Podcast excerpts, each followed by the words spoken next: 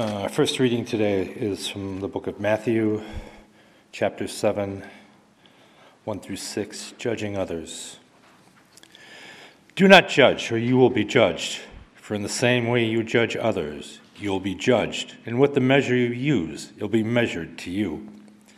Why do you look at the speck of sawdust in your brother's eye and pay no attention to the plank in your own eye?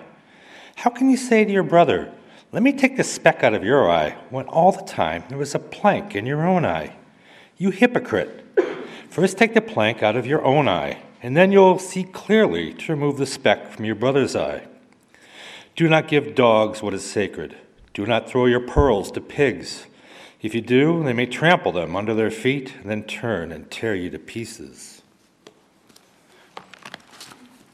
Continue with Galatians 5:13 to 15. To you, my brothers, we're called to be free, but do not use your freedom to indulge in sinful nature.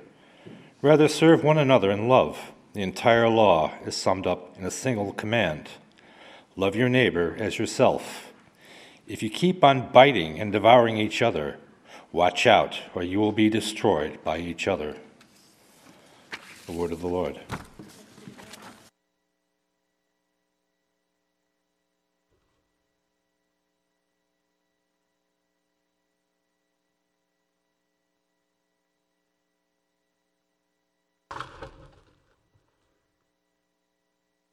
Saw the writing on the wall early on.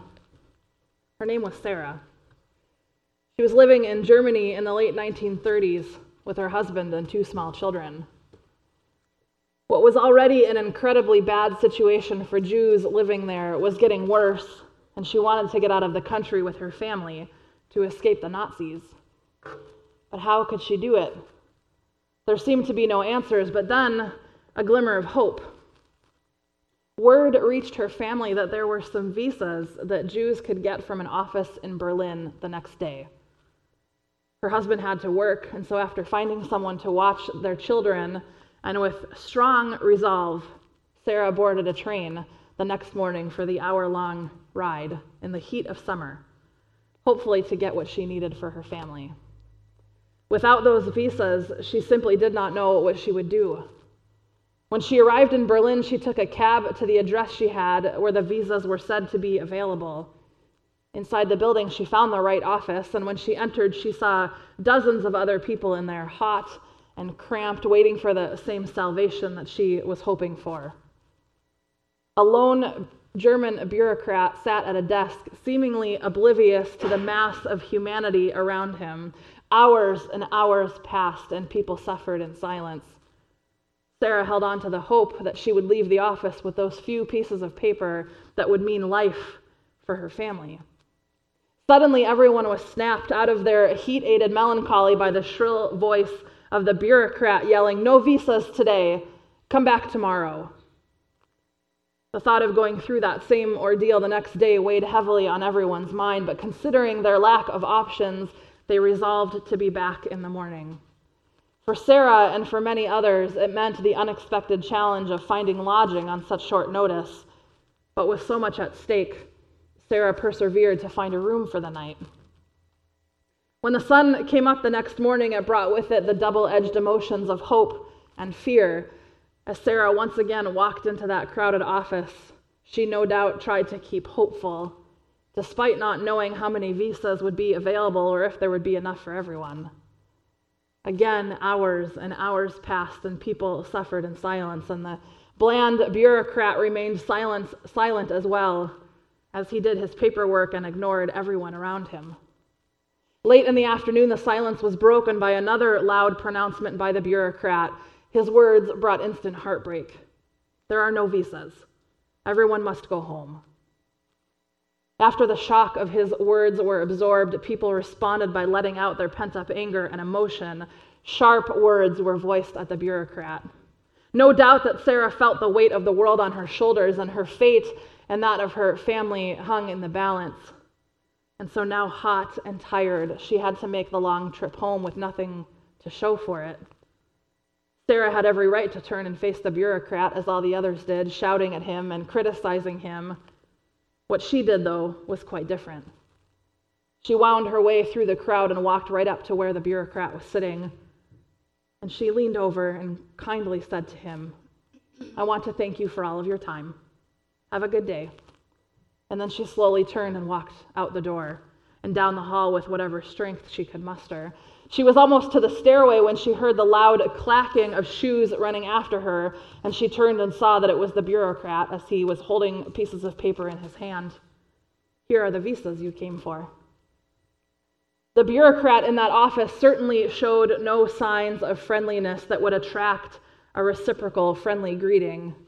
But what he did have, unbeknownst to everyone there, was just a small handful of visas. In fact, it was because he had so few and there were so many people that he chose not to give any away at all. But Sarah chose not to criticize, despite having every right to, despite the fact that everyone else was.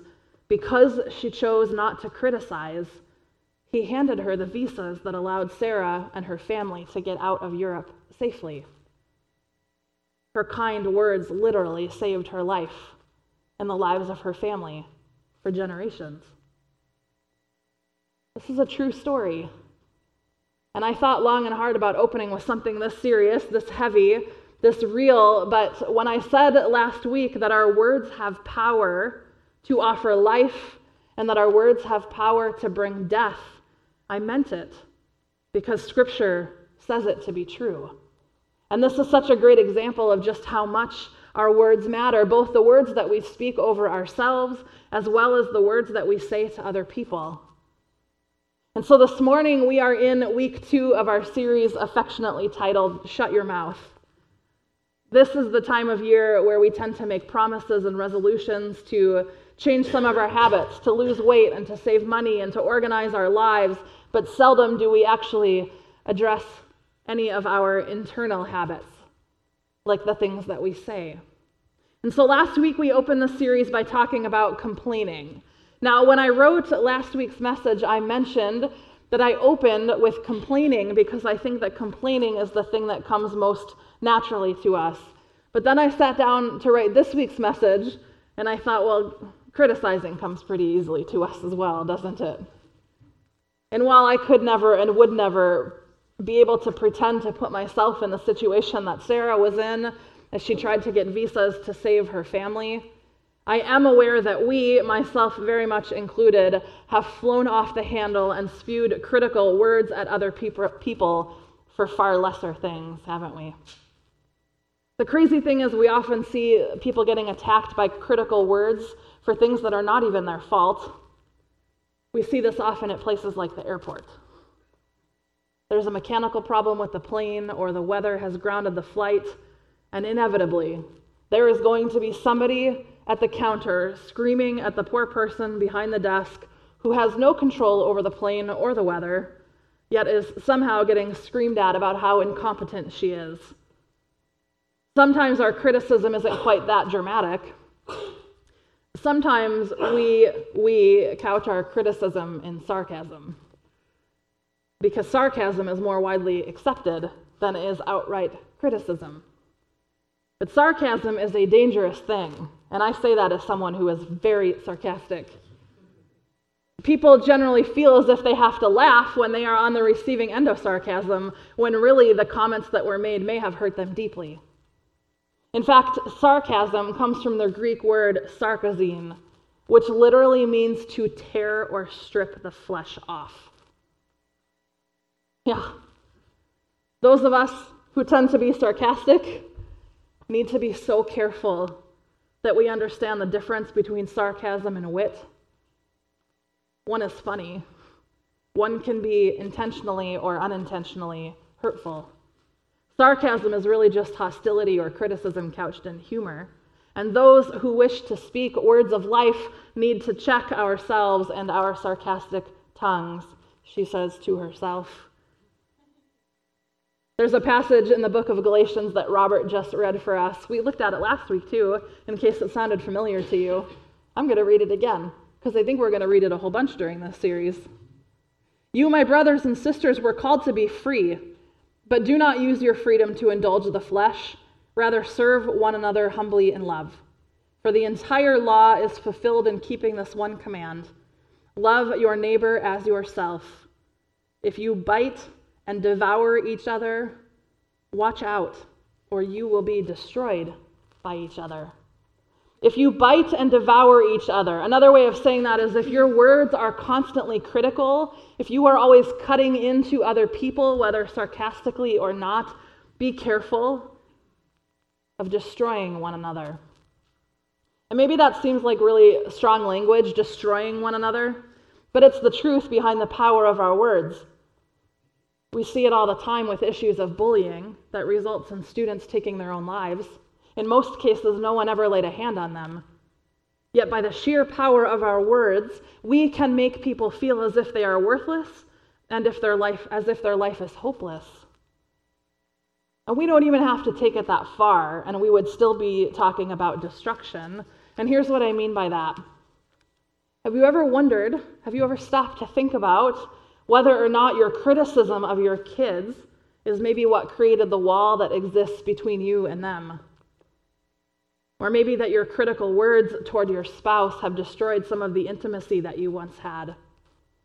Criticism destroys relationships. And it can also impact our ability to do what God has called us to do in sharing the good news. If you are known to have a sharp tongue, it is going to be very difficult for people to hear the compassion and love and comfort and life that Jesus wants to bring other people through you. Your critical tongue can destroy other people's ability to see Jesus in you. We see this all the time, all over the place in evangelical Christianity today.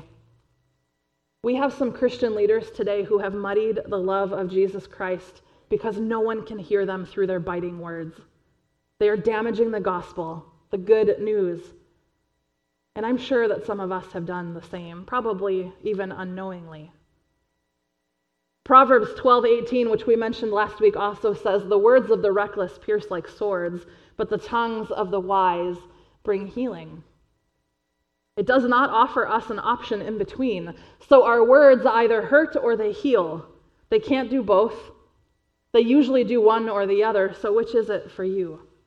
Are you someone whose words bring life, or are you someone whose words bring destruction? Well, I read that and I think it's pretty easy to cut myself some slack when I put it like that. I mean, I don't I wouldn't say that my words are so awful that I have destroyed anybody lately or that I have torn anybody down lately. Sure, I make sarcastic comments every now and again. And maybe I lost my temper with the person at the DMV. I didn't really lose my I didn't really. But that's a good example of places we would be prone to lose our temper at people. But it's not like I destroyed anyone. These are the things that we say to ourselves to get us off the hook for the things that we say. So let me read another scripture that might help us put it another way to see if this gets through to us. Ephesians 4:29 says, "Do not let any unwholesome talk come out of your mouths, but only that which is helpful or useful for building others up according to their needs, that it may benefit those who listen." Do not let any unwholesome talk come from your mouths, but only that which is helpful for building others up according to their needs. Well, that, as the great Oz says, is a horse of a different color. Because while I don't think that I have destroyed anyone lately, I have definitely let unwholesome talk come from my mouth. And certainly, everything that comes out of my mouth is not that which builds up other people according to their needs. Think about that verse for a moment. Not allowing any unwholesome talk to come from our mouths takes an awful lot of discipline. Think about how careful you would have to live your life for that to be true. In fact, I dare say that living life according to this particular biblical principle would actually require us to think before we speak. Shocking. Imagine how different the world would be if we all did that. Not allowing any unwholesome talk to come from our mouths takes an extraordinary amount of discipline. And yet, that is not even the full extent of what this passage calls us to. We're only asked, we are asked to say only things that are helpful in building other people up. Can you imagine thinking that carefully about all of your words? That every single thing that comes out of your mouth would serve only to build someone up? Statistics show that the average man speaks 7,000 words a day. So, for you men, of the 7,000 words that you spoke yesterday, how many of them were for the sole purpose of building someone else up, of encouraging someone, of bringing life and joy and hope and light to someone else? So, men speak 7,000 words per day, and for women, we average around 20,000 words per day. The thing is, I left that wide open for a joke, but you can't make any because we're only speaking words that build each other up. I'm no dummy. but for you women, if you spoke 20,000 words yesterday, how many of them were encouraging someone or building up the people, organizations, or families of which you are a part? Scripture shows us that God cares so much about what comes out of our mouths, and yet we continue to be so careless with our word choices. And even more than that, as the text for this morning, the first one that Robert read for us from Matthew, as it says, we have this incredible tendency of spending our, our energy criticizing the speck in somebody else's eye when we have a plank or log sticking out of our own. I know it's a somewhat disgusting image, but it's true. We love to criticize other people on how they live their lives. If we tend to be a little messy, we love to criticize how boring and uptight neat freaks are. And if we like things neat and tidy, we tend to criticize how lazy and disgusting people keep their homes. We love to criticize when people do basically anything differently than we do. We criticize our coworkers, how they do their jobs, our spouses, and how they do their chores, our kids, and how they generally engage in the world. We love to criticize how people speak. We love to criticize how people grieve. We love to criticize how people vote. We love to criticize how people drive. We really love to criticize how people parent. And we do all of these things with such ease as if we are the only ones in the world who have perfected the art of whatever it is that we are criticizing somebody else for. It's as if we have elected ourselves judge over whatever system or behavior we are criticizing. We just sit there up on our throne, determining whether or not everyone else is doing it right. And they never are. Right? That's what Jesus was pointing at at this, this passage in Matthew. The Pharisees had all of these rules, and they had appointed themselves judge and jury over everyone else's behavior. They were oppressively judgmental, in fact. They'd condemn and criticize as a hobby. They censored what everybody did and said. They were unmerciful and unforgiving and unkind to anyone who did not measure up to their standards, which was most people. But scripture, even from Jesus' own words, tells us that we are not, in fact, the judge or the jury of anyone. Judgment belongs to the Lord alone, which means that we should probably climb down from our self made thrones and hang up the gavel that we love to beat against other people. There's a reason that Jesus used the phrase, let he who is without sin cast the first stone, because he knew it meant that every last person would have to drop the rock in their hands. There wasn't one person in that story left standing there who was without sin. There was no one left to throw stones at the woman they were trying to bring down in that passage. That wasn't a passage just for that situation, it's for all people and for all time. Now, let me briefly say that there is a time and a place for things like accountability, and as we talked about on Wednesday, constructive criticism and critical thinking. Those things happen in the context of relationship and not self appointed relationship. You need to be invited into a relationship of accountability with somebody else.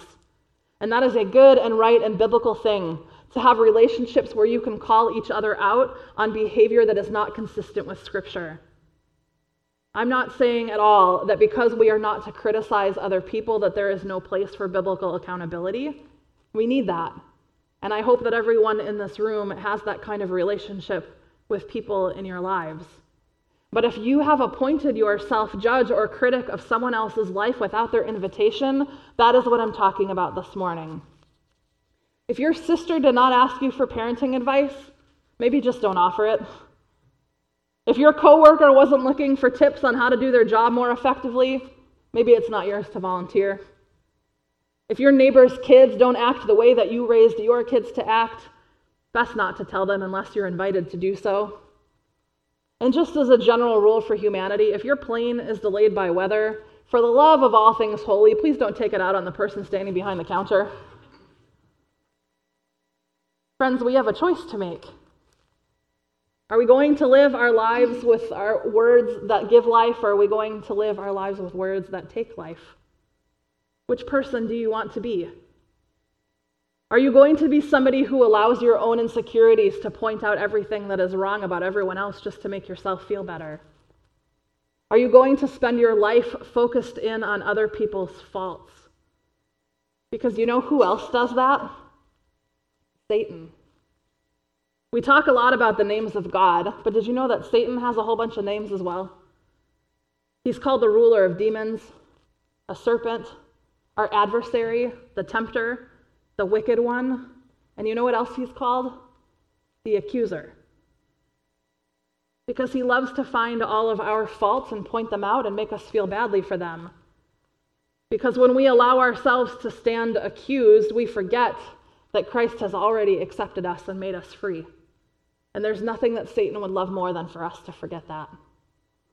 And so, if that is the tactic of the evil one, why are we using it on each other? It's not our place to accuse. It's not our job to be fault finders. And if we're really honest, half the time we spend criticizing, we don't even know what we're talking about. We don't know other people's stories or situations before we judge and criticize their choices. Last week I said if you I asked if you enjoy being in the company of a complainer. I think most of you said no. And so this week I'll ask you this.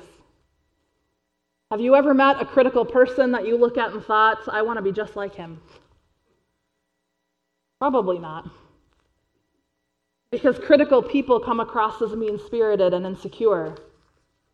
They act like bullies when you're not, and then when you're not around them, you wonder what it is they're saying about you when you're not there. No one wants to be around a critical person. They cause damage and destruction and hurt everywhere they go, whether they mean to or not.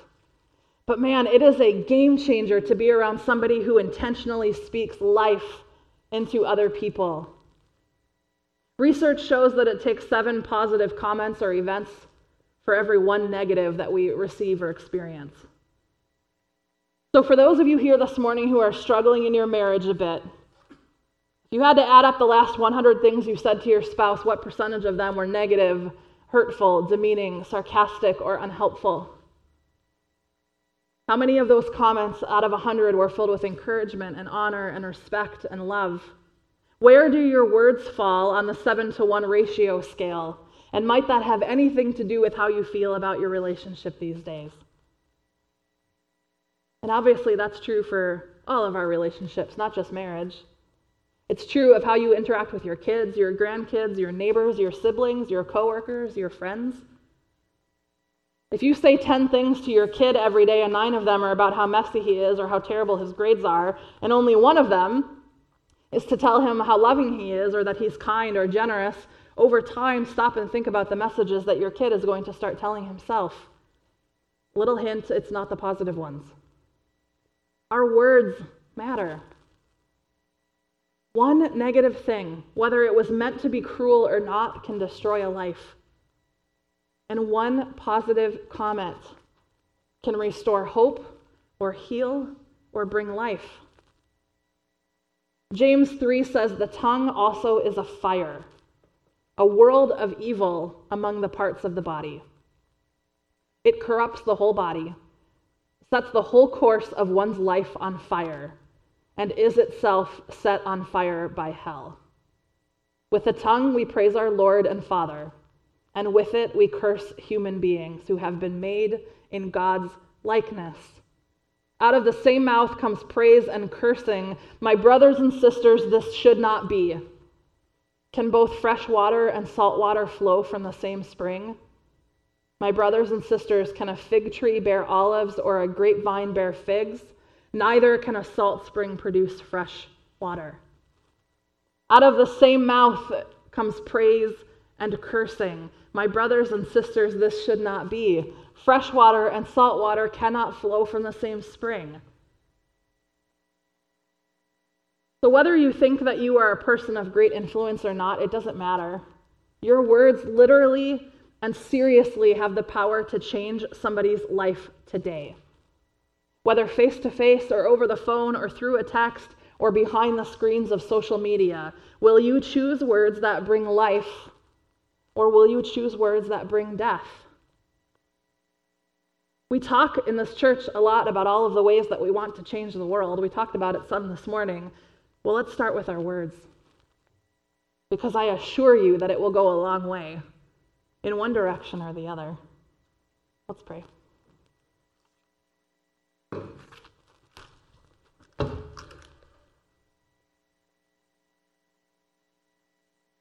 God, church is more fun when we have warm, fuzzy things to talk about. It's easier when we get to talk about how loving and gracious and merciful you are. It's difficult when we hear words from your word that speak to our hearts in ways I know that many of us need to hear it. God, I know, myself included, that we are so careless with our words. And so, God, I just pray that you would help us to be more intentional that you would help us to realize that everything that comes out of our mouth matters. And that whether we think we are a, per- a, person of great importance or somebody that nobody really pays any attention to, our words matter. And so, God, while I would love to, to ask this morning that you would change our whole hearts, all of our hearts, everybody in this room, and I do ask that, I also ask, God, that just for this week, you would help us to watch what we say. That you would encourage us, Lord, to speak words that offer life. That you would look, you would help us to look for people, or you would bring people into our lives, into our path that need words of life spoken over them. And then you would prompt us to speak them. God, wherever it is that we have spoken words that have destroyed or criticized or torn down, give us the strength and the courage to apologize. Help us to watch our mouths, Lord. Help us to know that we are each a reflection of who you are in this world, and that sometimes we talk so much that people can't hear you. So, God, this morning and in the week to come, may we be a living reflection of your love in all that we say. Amen. So, for those of you, uh, I don't know how many of you that's true for, but for those of you who are anything like me, God help you, first of all. But if you're anything like me and you hear messages like that and you just like sink further and further and further, like you want to crawl under the pew by the time I'm done, I just want to remind you, because I felt that way too, even as I'm preaching to myself, like, oh, this is really heavy. I just want to remind you that the, the goal, the hope, the promise, the hope of this message series isn't that we walk away guilty. It's not that we walk away feeling like we need to go hide under a rock. I was sitting here praying just now, like, God, why did you give us this much power? Why did you give our words, our tongue, this much power when we do such awful things with it? Um, and I just was reminded, and I, and I want to remind you that he, I think he gave us that much power because he taught us what to do with it. We have the opportunity to speak words of life and words of the hope of Jesus Christ into people's lives this week. And so I just pray that we would go and do that. In the name of the Father, and the Son, and the Holy Spirit.